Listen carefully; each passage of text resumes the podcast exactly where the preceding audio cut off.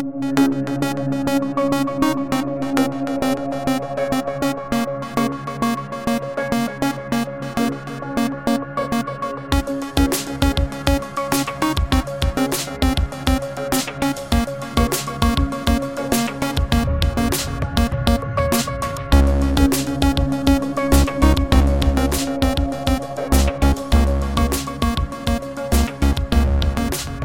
Hey, welcome back to another episode of Thinking Out Loud. As always, I am your host, Dave Hallahan, and we are counting down the top five most listened to episodes. We are on episode number four. Before I introduce that to you, let me just tell you a couple of things. One, we are up and running on all of our social media accounts, so make sure you are following those so you can see when all of the latest information comes out about new episodes, which will be coming to you this fall. And you can also be subscribed to Thinking Out Loud wherever you listen to your podcast because we're there. I guarantee it.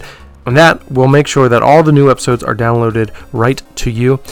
And we are up and running on Patreon, patreon.com slash thinking out loud pod. So if you've been listening to thinking out loud since its inception and you feel like it's added some value, then I encourage you to consider becoming a patron of the podcast by going over to patreon.com slash thinkingoutloudpod. And for as little as $2 a month you can become a patron where you will get access to exclusive material as well as early release of the episodes that are going out to everyone. Also ad-free episodes. So I'm seeking to make it worth your while. Last week, I Last week, the patrons received an exclusive episode where I shared my thoughts on critical race theory, and one patron responded and said, This episode on CRT was great.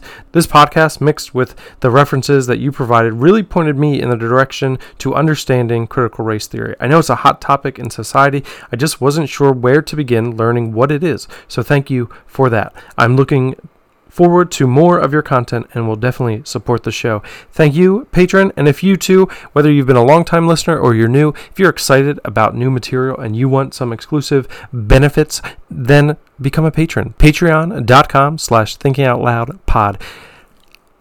Enough of that. This is episode number four, the fourth most listened to episode. It is my conversation with Mel Hartley. And a few years ago, we sat down and we discussed some of our frustrations and hopes with the church. And I think after the year that we just had, there could be so many more that we could add. Some frustrations come to mind. The way in which the church has failed to improve the conversation around race, around COVID, and just failed to lead and has kind of just been sucked into the fears of this world. Uh, some major failings of poli- um, pastors, uh, Carl Lentz, Bill Hybels. Um, right now, I'm listening to The Rise and Fall of Mars Hill. And like these uh, stories prick at my frustrations with the church. But I also have experienced many things that have brought me hope in the local church, uh, at in our church. When the lockdown first came about, we thought, well, where are people going to need things? Well, they'll probably need food and they'll probably need money. And so we asked our people if you are able to give uh, donations of food or money, then please do so. And our we had a whole room in the church that was filled with food donations, and we had a run ongoing account at our church that is for people who have. Uh, particular financial needs that crop up from time and time again that as we give money out and comes back in, it probably sits around like $500. Well, when we ask for people to give money, it has been ballooned up to like $7,000 and we've been able to give people money and it still has stayed at about that. So I've seen people come around one another, be willing to be sacrificial and willing to help those who are in need. I've seen God bring people who disagree together to uh, strive for unity. I've, I've seen these things. So there are many things that frustrate me, but there are many things that bring me hope as well. And so I hope in this conversation between me and Mel that uh, maybe you will resonate with some of the frustrations, but I hope that you're able to resonate with the hope as well. So here's my conversation with Mel Hartley on our frustrations and hopes with the church.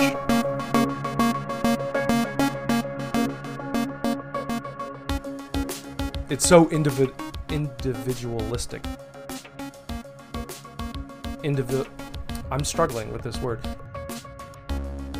This Yeah. individual. Man, I'm gonna say it right on the first try. One time. All right, I'm here with Melanie Hartley, and I will never call her that again. She is Mel.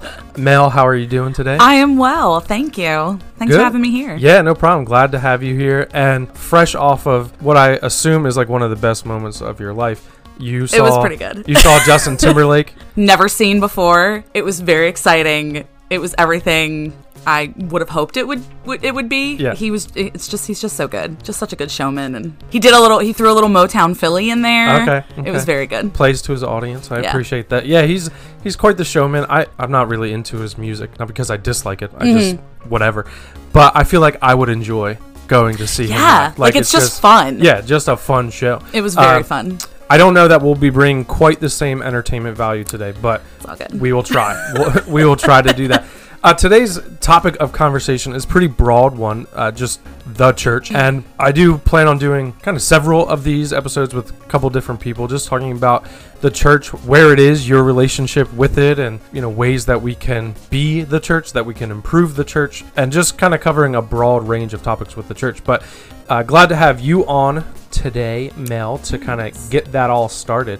Why don't you tell us just like a little bit about your personal church history and experience with Sure. the church? Yeah, so uh, it's interesting when I was thinking about this topic and getting ready, I, I had the realization of, oh, not that my story is super unique to just me, but for me, I I kind of raised myself in the church.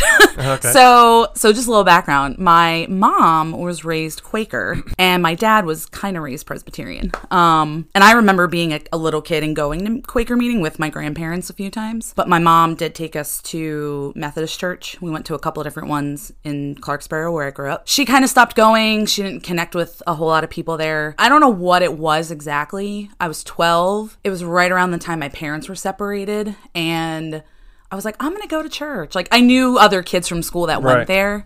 So I went and like got connected with youth group and I, you know, stuck with it. Like I went to camp, went to church regularly, had my own kind of faith life outside of my upbringing. My parents were very supportive of it. They didn't have a problem. Right. But I was just very independent and like this is part of who I am and I'm going to do it. Yeah. Um and what's interesting too is I kind of float through denominations.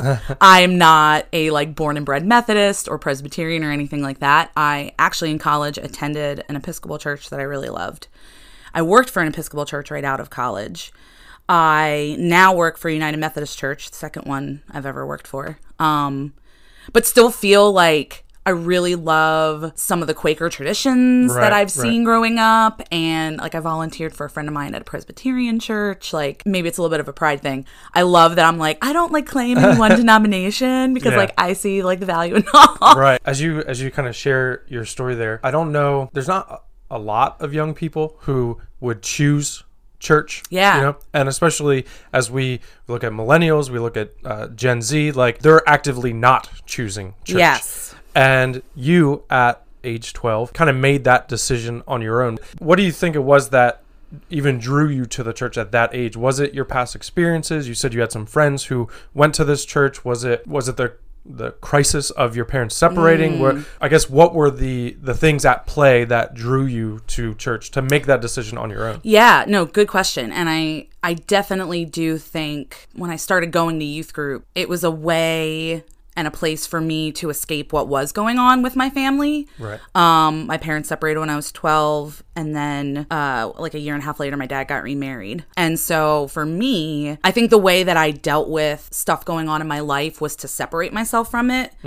And so going to youth group and like getting that group of friends and those other adult voices in my life, like they were the that was the group that really helped me like navigate all of that Right. and have somewhere to go. Yeah, it was kind of your safe place. It was your community, a place that you could belong, and even a place that was like reliable and maybe a little more steady than like home was or whatever. Because now you work for a church, you work. Mm-hmm. uh, with uh, teens and in youth ministry. Does your work kind of reflect your experience that you want to provide that for those teens? Is that kind of what, at least part of what led you in that direction? Absolutely. I would say the, the most important thing for me is I, I want kids to know that God loves them, that there's a community of people that are there for them and love them. And it's very important to me to create an environment where they feel accepted and safe and that they belong and can have people to talk to to figure out stuff going on in their life and just Yeah. get direction.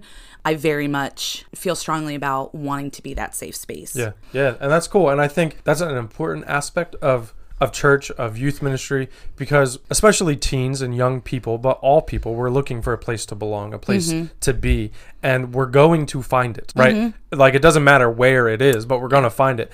And there are a lot worse places to find it than church. Yeah. And you know, our our kids are looking for those places and they're going to find that group of friends that will invite them in, that will allow them to feel like they belong, that they're accepted and if we're not doing that as the church, then we are necessarily telling them to go find it somewhere else. Yeah, absolutely. A- apart from and aside from the message of Jesus Christ. And so Yes. we I think it is important that we are that place.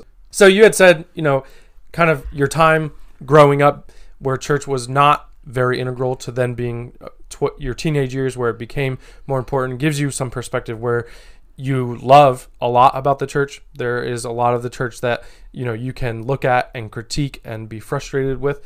What is it about the church that you love? One of the big things that I, I when I was kind of making my notes for myself was I think when the church is doing the work that Jesus asks us to do, and I've seen that in my own life. I think when we are creating communities that everyone is actually welcome, everyone is a part of the group and we work together to to do the work of God out in the world, but we're also we come together to to worship and support one another. You know, the message of caring for the widow and the orphan and welcoming the stranger in and being a light to the other communities of people around you. Right. When we're focused on that, I think it's um, it does amazing things. I mean, I'm sure you've had the experience too, and I know I have of people saying like, I had, you know, a lot of stuff going on in my life or this tragedy happened and someone invited me to come to church and I felt like I was really welcomed in and people didn't judge me and people didn't give me weird looks cuz I didn't belong there or whatever.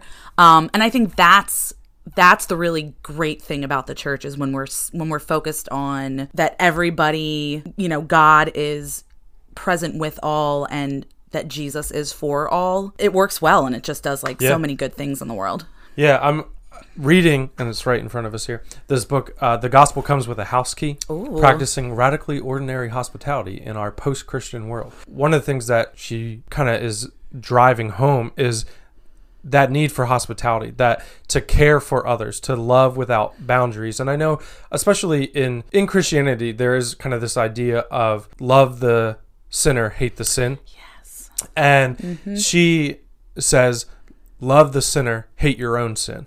Ooh. And I think Okay. like that is that is such a, a powerful message and a, a healthier one because when you love the sinner, hate the sin, one, like we're trusting ourselves to be able to differentiate between the sinner and the sin, which I, Yeah. is is a difficult task, and I think a lot of times we do a poor job at loving the sinner because mm-hmm. we're too busy hating the sin. But what if we hated the sin in ourselves first? That idea of taking the plank out of your own eye before you comment on the speck in someone else's. And so mm-hmm. we have some work to do on ourselves. Why can't I? J- I'll just love you and hate the sin in my own life, and I'll work on that and let the Spirit work in you in your sin. And so I think a lot of that that work that you're talking about kind of flows into that. Yeah, no, absolutely. And I love that because that reminds me of a, a, a pastor that at the church I used to work at. We were having just a discussion one day, like we were all eating lunch, and he was saying, you know, when I realized that for me, what like a huge part of like what following Jesus meant was I can love someone else and not be concerned about me having to change them. Right. Like it's not my job to change you. My Right. job is simply to love you for where you're at. Yeah. When we when the focus shifts off of like it's I have to like I have to teach you the things and I've got to tell you all Yeah, the what you should yeah. be doing and I just focus on caring well for you. He was like that's really like freedom in Christ to me and I was like whoa. Like it Yeah. totally changed my my mind. Like it made sense but I never heard it said that way and I was like that makes so much sense. It's amazing. Yeah. Yeah. And another thing that she touches on is like acceptance and approval. That a lot of times people are worried that if we accept sinners, if we accept people, then we are approving of their sinful behavior or whatever. She just talks about how they're not the same. And we kind of, we intuitively know that, um, that like we can love without accepting everything or approving of everything that someone does. As parents, we love our children.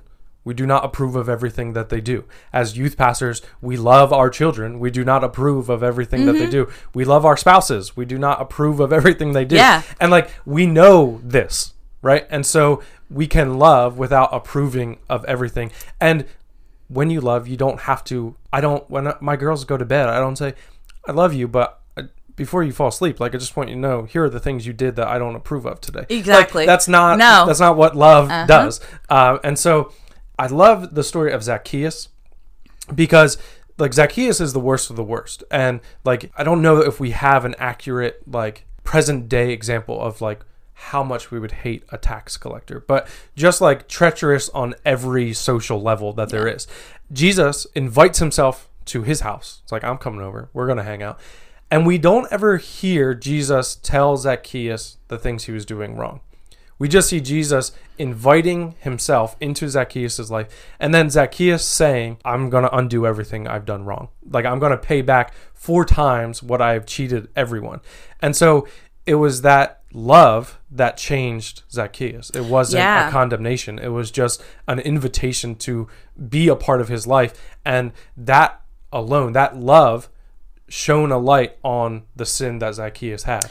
Yes. Uh, yeah. And I think it's so interesting you say, you know, when we, people who feel like, well, if I say that I, ex- you know, if we let just people come in, it's like I'm condoning behaviors. Right. But I think you've touched on something important there where anytime Jesus had an encounter with someone who was quote unquote a sinner, you can see, like, I think of like the woman at the well, and all he did was just say, like, You've had multiple husbands, and the man you're with right now is, isn't your husband. Right. And that's all he said. It wasn't this, and you're doing this, and you shouldn't be, and whatever. And and so for me, that touches on we sometimes I think we when we think about condoning other people's sin, it's like we're taking what they're doing in their life personal. Right.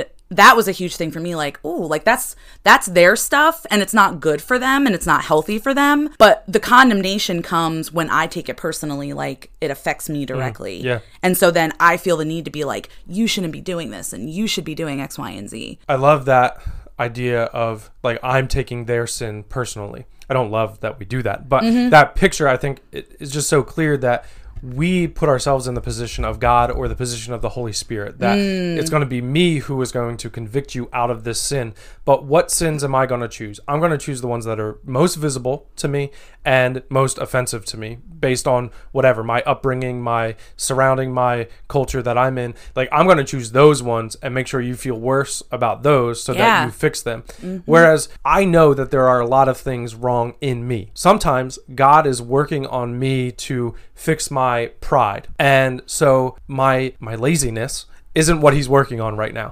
It's my pride. Yeah. And I can look at someone and say, oh, like they're living in an obvious sin, whatever, uh, some sexual sin or, or whatever, to me seems so obvious and wrong. And they need to, they need to fix that before they can truly be welcome. But what if God is working on something else in their life? What if Jesus is calling them to himself? And maybe that's something that gets worked out later, but that's not what Jesus is doing right now. That's not what the Spirit is doing right now. And so I think we need to kind of allow room for for everyone and for the Spirit to do the convicting. There is time and place where we can call out sin in other people's life, but that happens in relationship. And Yes. so we have to put that work in before we Yeah. can actually start ca- start calling out. No, I totally agree. And I, I think too, along with that, you know, God, where where the grace I think of God comes in is for us to be able to step back and say, whenever we act, we see people acting a fool, quote unquote.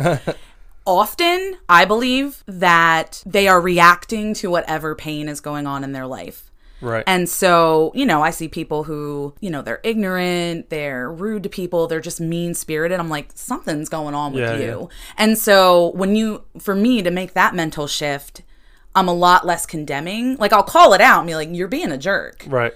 But not doing it in a way that's like, well, you're terrible and you should probably just Yeah, do differently. It's like, no, there's more going on behind that. Yeah. And that's where I think we learn how to show grace to people. It doesn't mean you don't call people out when something is obviously wrong, like you're hurting other people. Right. But to be able to also say at the same time, something's obviously going on with you too. Yeah. Uh, so I think that that is good, and so that's one of the things that you love about the church when when the church is doing that the work of the gospel well, when that when that is obvious, when that is evident, when there is uh, community, when there is freedom for those who are oppressed by whatever, by systems, by personal sins, personal uh, addictions, or whatever, when that liberty is is being given out, uh, when there's care for those who are in need, when those things are are clear and obvious, the church is, uh, and the world takes notice when those things happen as well. What else about the church do you love? Like I I've kind of gone around the circle of different denominations and there's things that I'm like, oh, like I'm not about that and there's like, oh, I really like that.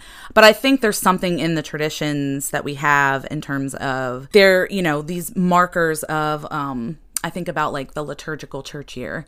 Um or the seasons of the church year. Like they you know some people may see those and like oh it's too legalistic and i have to like follow these certain things whereas for me it's more these are like almost like path stones like through to help guide you through your year in Right. terms of like looking at what is it like advent and like what is like the birth of christ mean and new birth and things like that and moving into epiphany and what is it you know epiphany and and lent like all of these things like there's just so many traditions that i love that i think actually for some people may seem too rigid but i think for a lot of people actually helps them connect more to god because it gives you more of a direction to focus on. Yeah i just it's so interesting because i grew up in this in this uh kind of evangelical free spirited like you know the contemporary quote unquote worship right. and we don't really follow these things. And when i got into college and spending a lot of time in the episcopal church like the liturgies and really looking at the traditions of each season like really for me just enriched how i connect Yeah. connected to god like one of the things i love is um in the episcopal church in the Rite II eucharist service there's always a part where there's a prayer of confession before you take communion. And the prayer that they use uh, in Rite II, I've always loved it. There's so many weeks, and we did it every week, but I'm like tearing up, like thinking Yeah. about it because there's things like, you know, forgive us for the things that we have done and the things we've left undone. We have not loved you with our whole heart. We have not loved our neighbors as ourselves. You know, we repent, you know, for the sake of your son. Like just the words and thinking about what those words mean, Yeah. you know, actually helps me get closer to God even though it's this printed you know it's on paper and like it's been a tradition and it's been the it's the same words every week for Right. however many years there's something about the the traditions that have come up throughout the church over millennias that I think really do draw us closer Yeah. to God. And when we fo- again when we're focused on here's why we do this, Yeah. makes everybody feel more in tune with their Yeah, faith. there seems to be like a movement towards more liturgy. Yes. and more of these traditions in churches that typically that is not the case, uh, or has Mm-hmm. not been the case. I think you touch on some of it there, but like, do you have any other thoughts on what is it that's driving us and young people? Like, it seems like like millennials and that's what they want is is like a, a structured faith. Mm-hmm. Yeah. What? Why? I guess is Yeah, no, it's a really good question because it has, especially in our generation, the millennial generation, uh, it is more, has been more of a trend towards going back to these more liturgical expressions of worship and faith. And, you know, I, I don't know if I can like pinpoint an, a reason why. I think because I'll speak from my own experience. When I started college and started getting involved in the Episcopal Church and just my faith was just changing. I felt like the substance of what I was getting from like churches back home, it just it felt very surface level to Yeah. me. And I, you know, and to, pr- and let me just disclaimer that like if that, you know, type of let's go to church and like we sing for half an hour and like Jesus loves me, you know, 500 times. I'm not saying there's anything wrong with that. Like Right.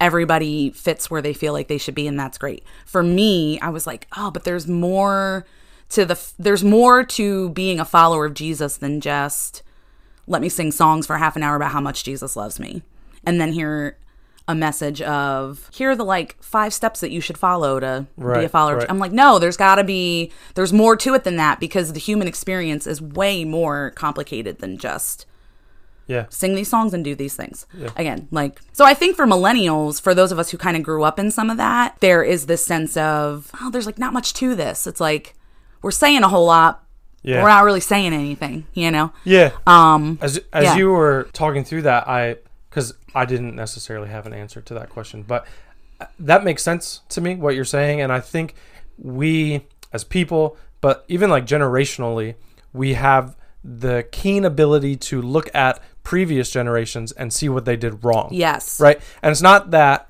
like in reality, not everything the generations did before us was wrong. Sure. There was a lot of good things Mm-hmm. as well. But we can see the bad easier and we hold on to the bad because probably because we want to think we're better or whatever. Um, but I think that that movement away from liturgy, away from tradition, um, was probably a good thing Mm-hmm. for for our parents, for generations before. And like you're saying, there are people who still can meet Jesus there, right? Absolutely. But I not to pick on Catholics at all, um, but that seems like the like the stereotypical like well I was a choir boy I knew all the right things to say I knew when to stand up when to sit down when to kneel I knew what to do but it was all empty there was nothing Yeah. there was nothing there and so there's this movement away from it to there has to be more than just Yes. memorizing the right things to say Yes. memorizing when to stand up, sit down. And so there's this drastic sw- uh, shift away from all of that to I need to experience this for myself, not take someone else.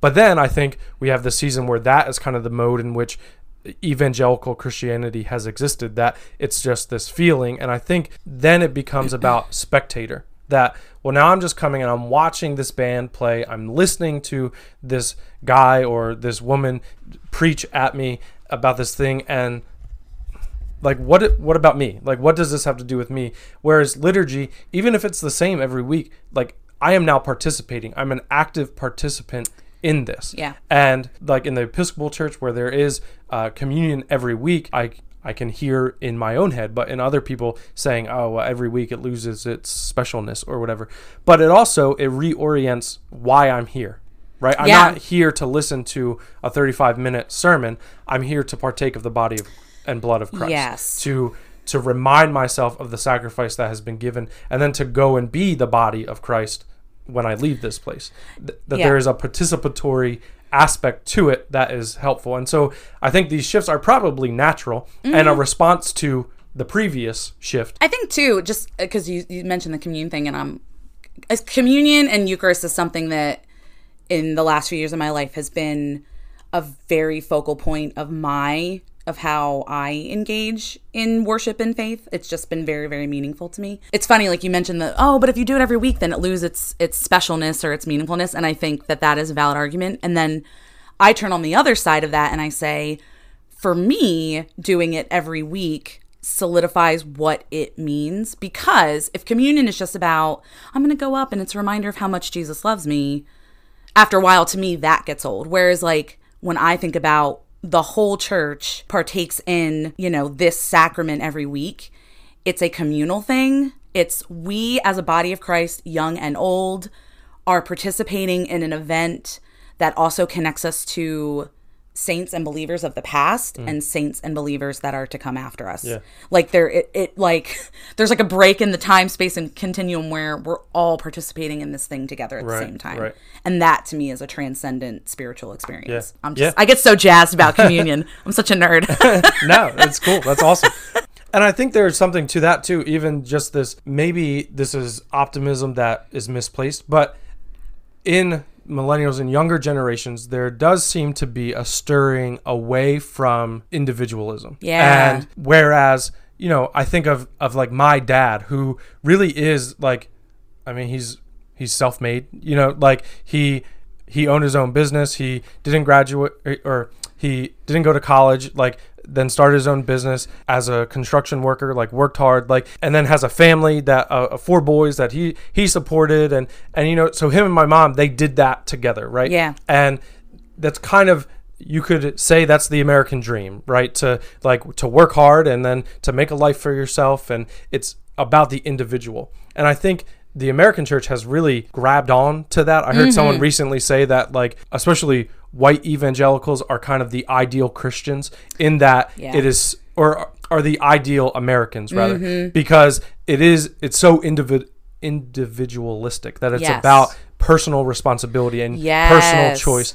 Whereas I mm-hmm. think, and again, just like we said about how church is done in different ways, like there is good in that. Mm-hmm. But if that's all there is, then we lose a lot of what God has called us to in unity, to be the body of Christ, to bear one another's burdens, to rejoice when my brother or sister rejoices, to weep when they weep, to you know, to view ourselves as one body and to work towards that unity. And so I think that how you nerd out about Yeah. communion, but that is that's seeing something bigger than just me. Yes. That Jesus is there truth to Jesus would have died for just me? Yes.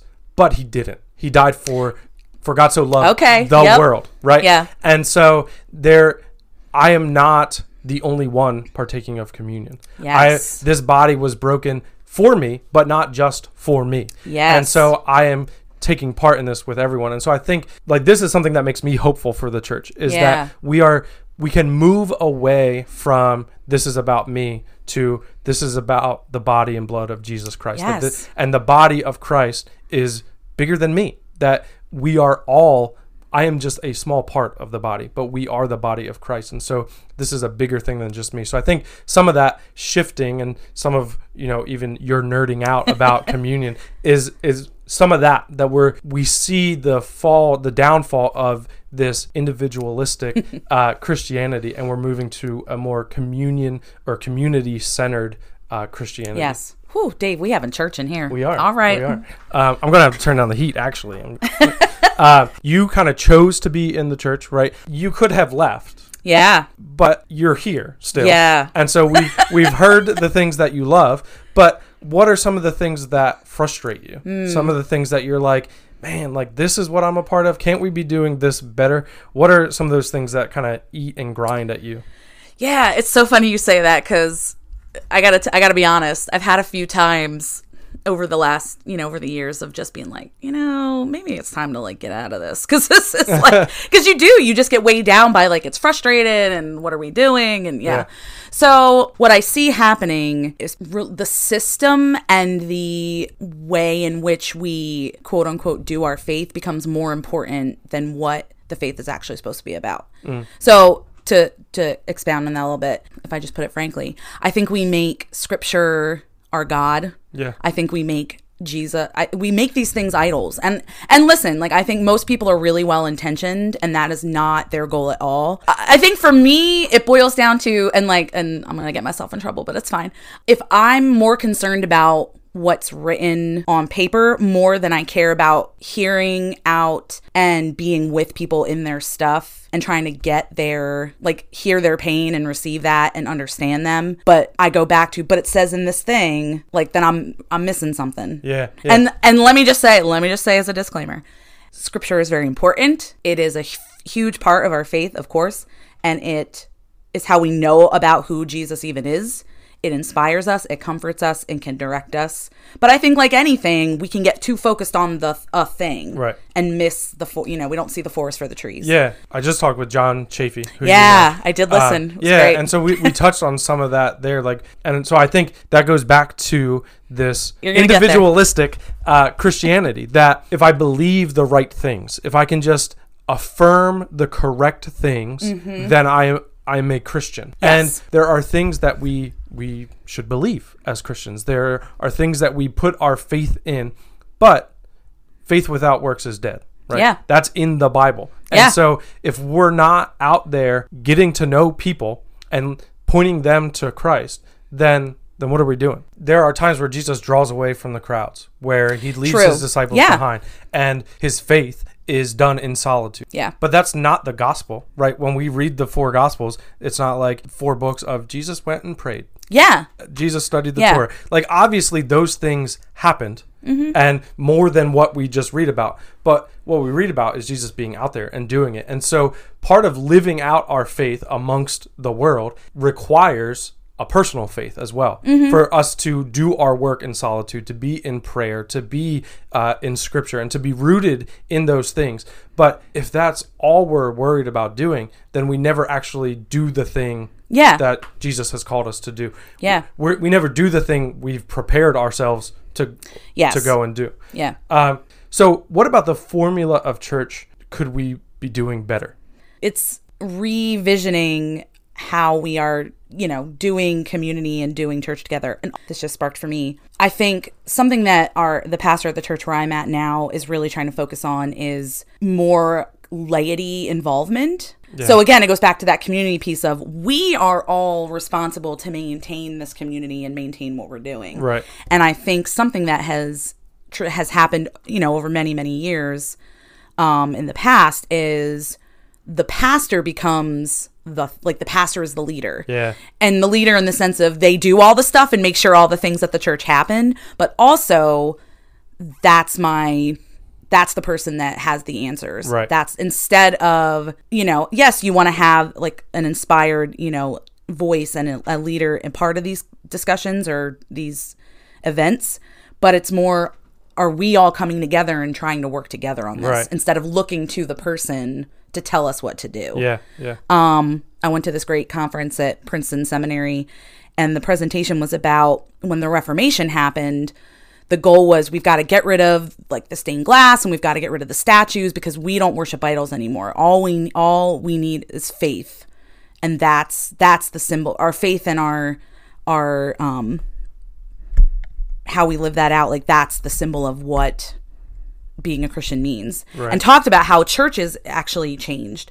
The walls became whiter. Yeah, yeah. But then what you see happening over time is the pulpit becomes the focal point. Right. And he wrapped it all up by saying, so we traded in one quote you know, one idol in terms of if you want to look at the statues and these certain things we do, and we traded in for another, which is idolizing the pastor in the Right. pulpit. Yeah. And I was like, it was like a bomb dropped off in my brain, like, oh no, we do that. Like we did that. Yeah, like, yeah. and again, like, you know, it's not that the role of the pastor is bad. It's not that, you know, how we pray um, and what role the saints play. None of those things are bad. Right. But again, it's that have we elevated one thing over another? Yeah. We need to be better. you know, we Yeah. like we the the spirit of God is in me, is in you, is in each believer. Yes. And so there is obvious biblical reasons for church, for gathering together. Mm-hmm. And when you gather large numbers of people together, you need organization and therefore you need organizers and you need people in specific roles. But the way that we have done church necessarily elevates the person who's in front. Yeah. I love our pastor and but I think he has recognized that to continue to grow in this way is not healthy. That it necessarily because he's up there most weeks, it necessarily becomes about him. And that's not what it doesn't matter who the him or the her is. Yes. That's if it's not Jesus, then that's not what Jesus has called us to. Yeah. So one of the things that like concerns me or worries me about the church is I guess I'll just say the polarization of the church. And we see that in the world at large, but I think that has happened in the church and like everything is politicized now. Yeah. You know, like we can't talk about anything. Like even I think to say from the pulpit in some churches on a Sunday morning that we need to care for the poor, that we need to whatever. Like to to say that or to say that we need to fight against racial inequality, that that comes off as a political statement and a negative political statement. One that Yeah. well, we shouldn't why are we talking about that in church? Like everything has just become political. And depending on probably like your state, your county, your town, like what political messages are okay to talk about and are dif- differ from church to church. But it's kind of like we've allowed politics to govern the way that we talk about Christianity. Yeah. And so, how do we fight against these extremes? Because I think there's a temptation to to dive all the way in, right? I think there, there's a book that I read uh, that's so good, and I'll actually I'll put the a link to it in our show notes. It's called Jesus Untangled, untangling uh, my politics. I don't know what exactly Jesus Untangled, and then there's a subtitle, but the point of it is that we need to untangle our politics from our Jesus, and we need Yeah. to embrace the cross, not embrace our politics. And I think that that temptation is stronger or at least more obvious on the the quote unquote right, the conservative.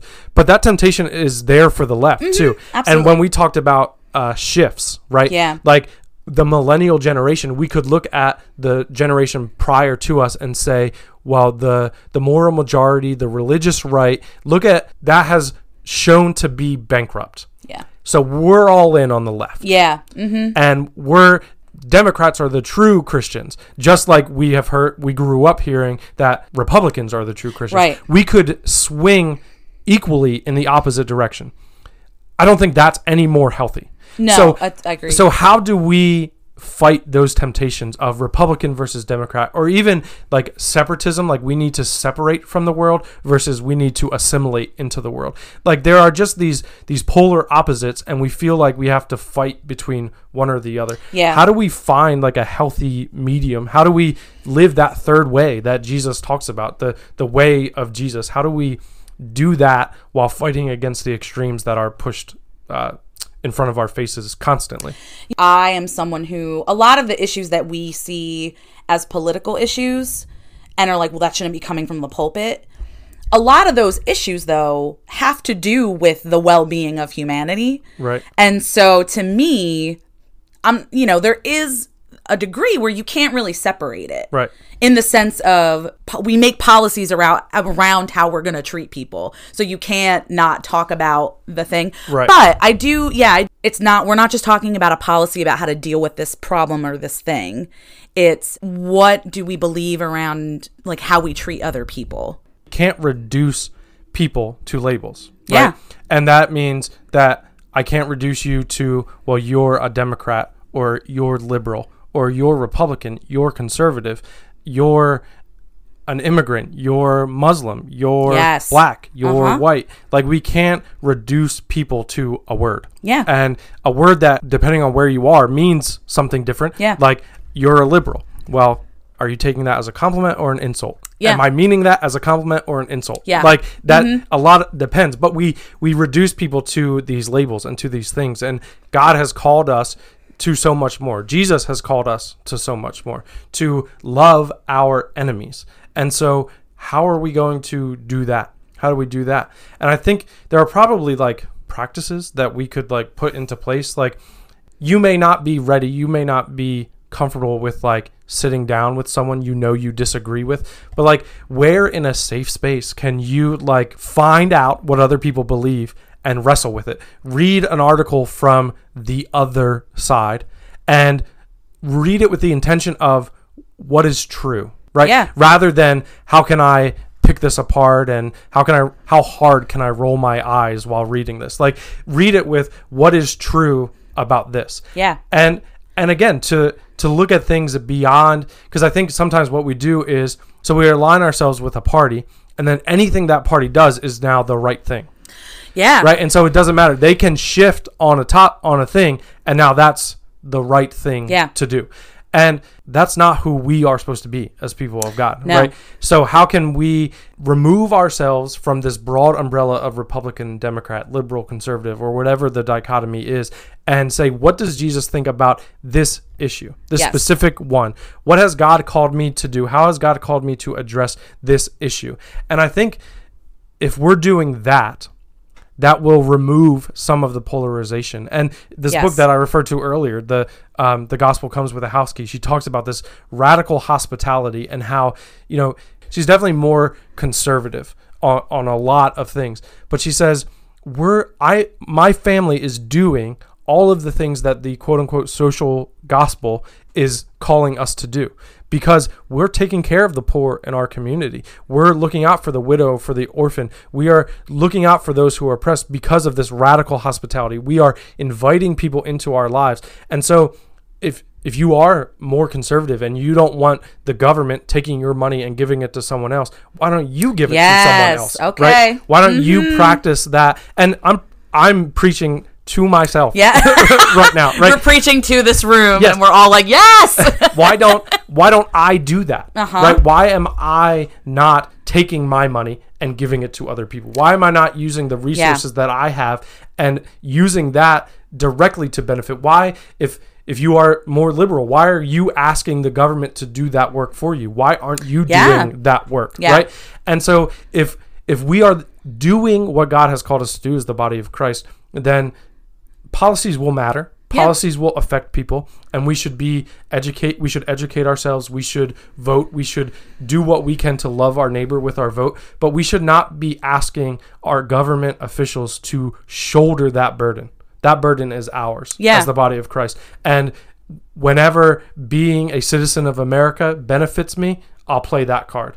But that's not my identity. That's not who Yeah. I am. Right? We see Paul do that. That he was a citizen of Rome, and there are times where he's like, "Yep, you can't do that. I'm a citizen of Rome." And there's other times where he allows himself to get beaten, to be thrown into prison unjustly, because whatever he saw furthering the gospel in that moment, Yeah. that's where he his identity was Yeah. was in Jesus Christ. And so when it benefits the kingdom of God for me to be a Republican, I'll do that. When it benefits the kingdom of God for me to be a Democrat, I'll do that. When it uh, benefits the kingdom of God for me to follow the law of the land, I'll do that. And when it benefits the kingdom of God for me to break the law, Yeah. I'll do that. Yeah. You know, because that is where my allegiance is, Yes. is with the kingdom of God, not with the United States of America. Yeah. I love it here.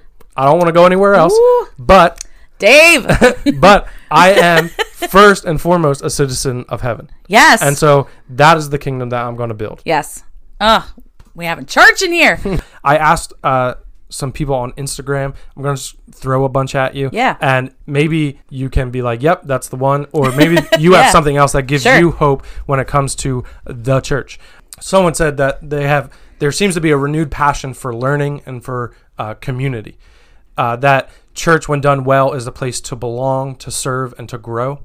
Uh, someone mentioned that there is joy and peace from being a part of a larger community.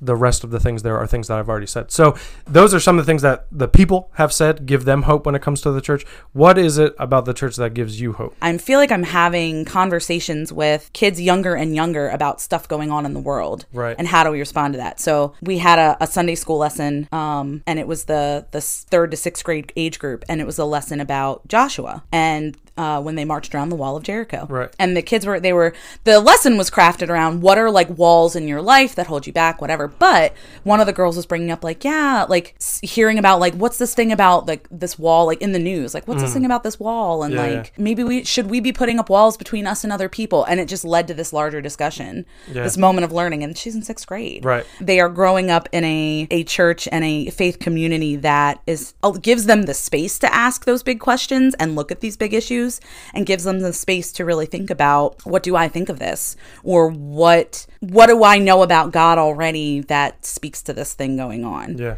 And so I just I'm just a firm believer in giving children more respect and more voice than we we look at like like you're saying about the past generations where it's like children should be seen and not heard. I mean, obviously there's Yeah. been a huge cultural shift away from that.